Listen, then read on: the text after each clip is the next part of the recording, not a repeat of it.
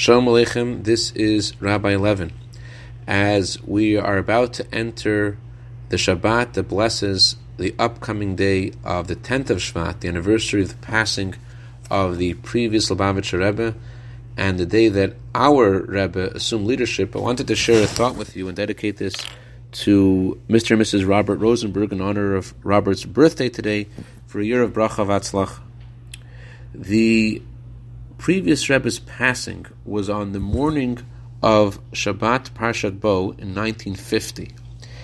And although the simple story of Parshat Bo is God telling Moses to visit the evil Pharaoh, the Zohar explains a higher dimension to this story.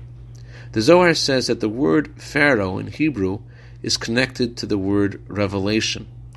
And God was summoning Moses to experience the highest revelations of godliness.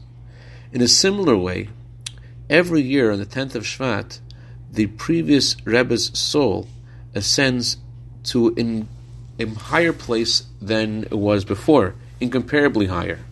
And because the Talmud tells us that Gufa Basaresha Azil, the body follows the head, so something that happens to the head of our generation affects each of us, men, women, and children, so that there's tremendous blessing for all things, both materially and spiritually, that is drawn down into this physical world through the elevation of the soul of the previous Rebbe.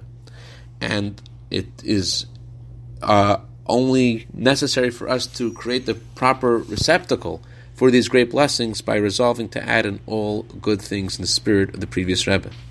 Candlelighting time for Los Angeles is 446. Shabbat Shalom.